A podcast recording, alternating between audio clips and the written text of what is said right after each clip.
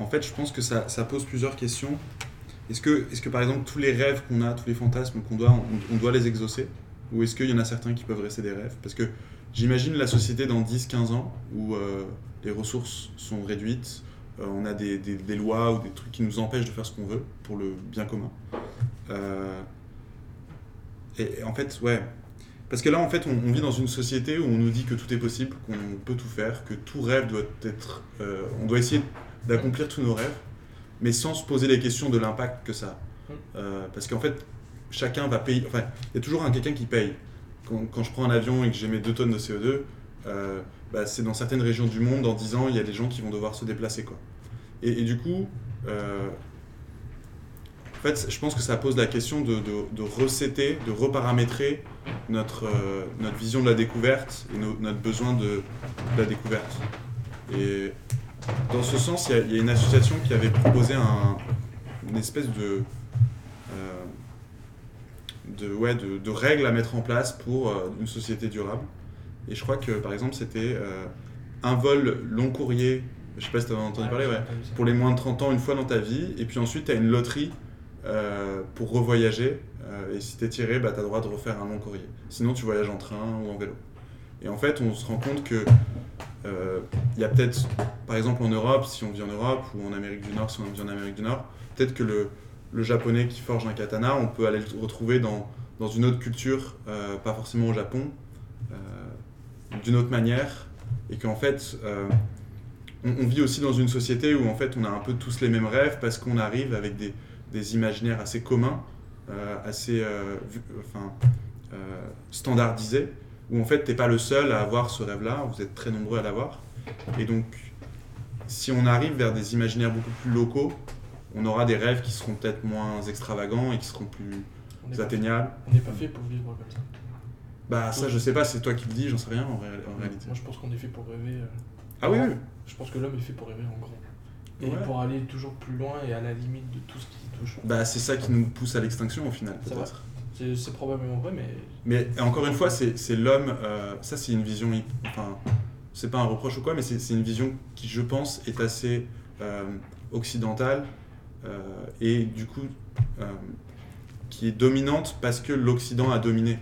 Mais en soi, tu regardes dans d'autres cultures, c'est pas du tout la vision que les gens ont depuis des millénaires.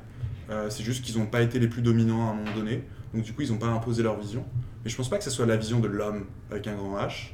Je pense que l'homme, il, est, bah, il est culturel, il est multiculturel et que du coup, on ne peut pas dire oui, l'homme est comme ça. Je trouve que c'est un peu réducteur. Euh, c'est une vraie question, ça. Mais je pense vraiment que cette volonté de découvrir, d'explorer et d'aller toujours plus loin, c'est ce qui nous a sauvés. Euh, on revient en mode sapiens là. Euh, sans ça, on était mort et on serait jamais là aujourd'hui. Est-ce que c'est bien, est-ce que c'est pas bien, c'est pas la question, je ne juge pas. Mais je pense vraiment que c'est une partie profonde de, notre être en tant qu'humain, en tant que sapiens. Et puis pour rebondir là-dessus, on parle beaucoup de voyage et puis de notre impact en tant que consommateurs qui voyageons, surtout en tant, nous en tant qu'expatriés. Je pense que vous avez tous une famille, mm. peut-être en France, qu'il faut aller voir ou que vous êtes allé voir. ça, c'est aussi un, un challenge c'est comment tu fais en, en tant qu'expatrié. Du coup, tu ne vois pas ta famille, tu. Mm. Alors moi, je suis tu vis avec ça Et puis, et après. Bah, c'est un luxe d'être expatrié en fait, c'est ça que ça dit aussi. c'est que Comment on fait pour vivre avec ça? C'est un luxe et c'est légèrement hypocrite de notre part, surtout euh, nous qui nous posons ces questions-là, de se dire euh, qu'est-ce qu'on fait pour la planète et de se dire bah, je vais aller vivre à l'autre bout de la planète et puis je vais être obligé de faire des allers-retours pour voir ma famille. Moi j'ai une idée, c'était. Euh, moi je voyage que tous les deux ans pendant deux mois. Voilà. Donc en gros, je vais voir ma famille. Ce que je fais actuellement, c'est que tous les ans je me permets de faire un voyage qui dure longtemps, qui me prend le temps de voir un peu tout le monde en France et je m'impose cette limite là en fait. Et c'est le seul voyage en avion que je me permets de faire. En théorie, c'est déjà trop.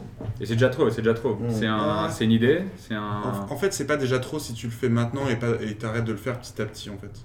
Parce que euh, en gros, si, si on calcule un Paris euh, Montréal, c'est environ 2 tonnes ouais.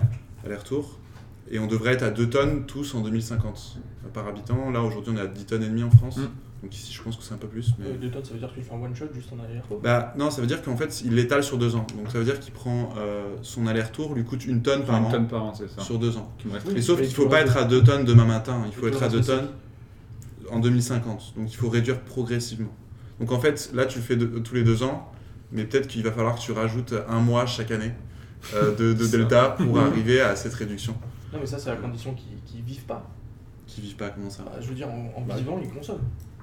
Ah non, non, mais parce que l'idée, c'est justement, c'est pour ça que je dis qu'il faut rajouter un mois tous les ans, c'est qu'on passe pas de 10 tonnes à 2 tonnes du jour au lendemain, il y a une réduction progressive.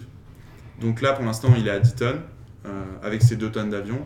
Il fait, il fait des efforts sur d'autres leviers pour pouvoir prendre l'avion et de rajouter une tonne tous les ans. Mais petit à petit, puisqu'il va euh, augmenter la durée entre les deux voyages, et bah, jusqu'au moment où ça va bugger, il va falloir arrêter de le faire. Mais Ouais. Est-ce qu'on devrait avoir des cartes de crédit carbone qui nous disent bah, il y a des questions qui se posent là-dessus. Et je- Enfin, tu vois, là, on voit Bah, qu'on flash pour rentrer, on rentrait dans les magasins ou dans les bars. Euh, Peut-être que demain, on aura. Il y en a plein qui le proposent de dire. euh, Il doit y avoir une justice en fait, parce que ça veut dire que sinon, quand t'es riche, t'as le droit de polluer, et quand t'es pauvre, t'as Mm. pas le droit en gros. Mm. Euh, Mais, tu vois, moi, la, la question que je me posais, et on parle- là, on est beaucoup dans sur quoi est-ce qu'on doit se réduire, tu vois? Est-ce qu'on est pas, est-ce que on devrait pas plutôt mettre les efforts sur c'est quoi l'avion de demain qui, qui a zéro empreinte écologique? Et là, tout le monde voyage. Tout le monde, tu vois. Moi, je crois beaucoup à ça. Et toi, on en avait déjà parlé. Euh, Peut-être parce qu'on est tous les deux, on est connectés, tu vois. mais mais c'est ça, c'est, tu sais, moi je crois beaucoup, c'est là, c'est les technologies, c'est incroyable. Que la technologie va nous sauver. Moi, moi j'y crois beaucoup. Moi j'y crois énormément, tu vois. on- Mais tu crois vois qu'on y qu'on y croit ou qu'on n'y croit pas, si demain tu as un avion qui te et tu sais que ça n'a aucune empreinte écologique, tu te poseras pas la question de savoir est-ce que je vais en France tout l'été? On va déplacer le Bah, problème, je que pense. c'est- Ouais, mais déplacer Pourquoi ça. déplacer? c'est un peu l'idéalisme de la Silicon Valley. hein, c'est- Non, Ouais, mais peut-être que c'est pas juste un On idéal. on hein, on on régler- Cup et puis euh, Steve Jobs à la fin. qui Pourquoi ne pas y croire Pourquoi ne pas y croire? Parce que Bah. pour l'instant, c'est pas réalisable en fait. Faudrait, enfin, pour avoir, pour avoir discuté avec des gens qui, puis même il y a eu un manifeste qui est sorti par des, des pros de l'aéronautique euh, à Toulouse, qui ont même dit au ministre de, en gros, on a un ministre des Transports en France, c'est un, il est assez moqué par la- la- les mouvements de transition parce qu'il il est techno-solutionniste justement. Enfin, euh, il, il parle pas de sobriété ou de, de réduction du temps de, de- des vols et tout, alors qu'il devrait le faire. Euh, et il promeut l'avion à hydrogène, mais qui est pas avant 15-20 ans. Euh, et encore, l'hydrogène qu'on devrait mettre dans ces avions-là, les gens qui bossent dans la transition disent non, il faudrait utiliser cet hydrogène pour l'industrie, et pas, enfin, lourdes, euh, pour produire les éoliennes, pour produire ce genre de choses, et pas pour permettre à Nabila d'aller à Dubaï. tu vois. Ouais, ouais, c'est clair. Euh, donc pour l'instant, là, à court terme, l'avion hydrogène, il n'existe pas. Quoi. Moi, moi, je pense que on, se sous-estime en tant que qu'humain. Enfin, il faut quand même être conscient de ce qu'on a réussi à. Alors oui, ok, au détriment de euh, la nature, mais peut-être qu'on n'était pas au courant aussi. Mais vous vous rendez compte ce qu'on a réussi à faire en genre 150 ans? Enfin, tu sais, genre, on a triplé. La, alors, à, à tort ou à raison. c'est Pour pas- nous-mêmes, hein. au- au- Je hein? pour nous-mêmes. Ouais, pour nous-mêmes. Mais à tort ou à raison. Mais Tuer 90% des espèces euh, humaines. non, mais ça, c'est un. Entre guillemets, c'est un Ouais, dommage collatéral. ouais. La vraie question, c'est est-ce qu'ils étaient au courant quand ils le faisaient? Je, je ouais, suis pas c'est sûr. juste le, la recherche du progrès, c'est pas la destruction, je pense. quoi. Exactement. je- je- Puis le progrès, c'est facile à dire pour nous qui habitons Montréal. Clairement, mais c'est exactement qualité de vie de malade. C'est ça. Le mec va dire ça à un, un réfugié climatique syrien. C'est ouais, clair. Tu peux, tu peux pas, quoi. Mm. C'est- Peut-être que tu me parles de prendre l'avion euh, une fois tous les deux ans, moi je fais mais- bouffe. en- Ouais, c'est la pyramide. T'as doublé l'espérance de vie en 150 ans ou triplé, je sais pas. Oui, non. Mais ce que je veux dire, c'est qu'on est capable de, réaliser des, des produits Ouais. et, et rien ne nous dit, et au contraire, peut-être même le contraire, tout nous laisse à penser qu'on va réussir à trouver une solution euh, pour ça. On a, on- Enfin, tu te rends compte de ce qu'on a été capable de faire, mec? Euh, Aujourd'hui, t'as as, quelqu'un qui perd un bras, bah boum, tu viens lui mettre un bras, euh, le gars, juste par la pensée, il, il bouge un bras mécanique. Enfin, Sauf que là, la, la conséquence, si ça loupe, c'est euh, on peut pas retourner en arrière en fait. c'est vrai. Ouais. Mais est-ce qu'on peut vraiment retourner en arrière? La question, euh, désolé de le dire, mais je pense non. Non. Personne n'est capable aujourd'hui de revenir en arrière à, il y a, à un mode de vie il y a 50 ans. Ouais, Et encore, ce serait le mode de vie du Moyen-Âge. hein. Mais c'est ça. Personne n'est capable aujourd'hui. Ouais, je sais pas. hein, je pense que justement, en fait, le- l'argument souvent de- des gens qui veulent pas changer leurs habitudes ou changer le système, c'est de se dire on va pas retourner au Moyen Âge. Mais en fait, c'est pas ce que proposent les gens qui veulent la décroissance, par exemple. L'idée, c'est pas forcément de retourner au Moyen Âge. C'est plus de, bah, mettons, on regarde ce qui se passait dans les années 50-70.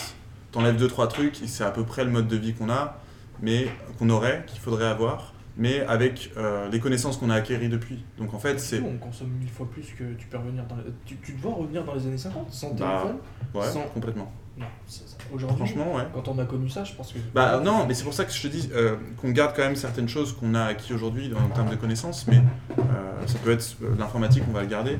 euh, mais il va être utile en fait. Ça va pas être pour aller mater des culs sur Instagram, ça va être plus pour euh, savoir si tu dois arroser ton champ. Ou, euh. Donc t'interdis Non, t'interdis pas, tu, tu juste tu réorientes parce qu'on n'a pas, assez- on n'a pas des ressources en fait pour continuer à avoir des smartphones pendant 20 ans qui, qui, qui, cons- qui demandent autant de ressources. Enfin, on s'est mal, on s'est mal recyclé tous ces appareils et puis ils ont une empreinte importante.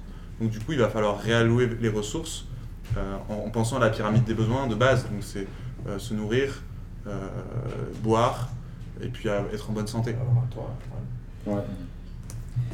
Mais ça rejoint beaucoup ce que disait Freeze, c'est de quoi est-ce qu'on a vraiment besoin. Quand tu sais exactement de quoi on a besoin, T'as besoin de ce que t'as pas. tu sais, que, tu sais c'est ça le exactement, tu sais exactement où tu dois aller, mais est-ce qu'on a un monde trop complexe?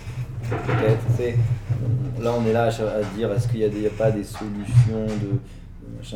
Le jour où, tu sais, est-ce que c'est la technologie? Oui, non, je sais pas. Est-ce que c'est la réduction? Oui, non, je sais pas.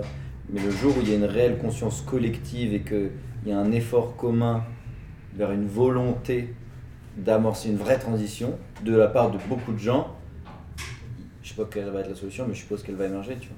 Je trouve, on parle de l'écologie, tout ça. Moi, je trouve ça fascinant qu'il y ait des milliardaires qui, qui pourraient mettre fin euh, à la fin dans le monde et qui mettent des milliards à savoir comment est-ce qu'ils peuvent devenir immortels. Tu vois. Mm. Genre, tout est dans, je pense, dans la coordination des efforts. Bah, Il y a aussi, ouais, ouais. Non, je. Il y a aussi hein, le problème de euh, comment faire pour avancer quand euh, du coup tu fais des efforts? Et toi que tu vois que personne ne fait d'efforts.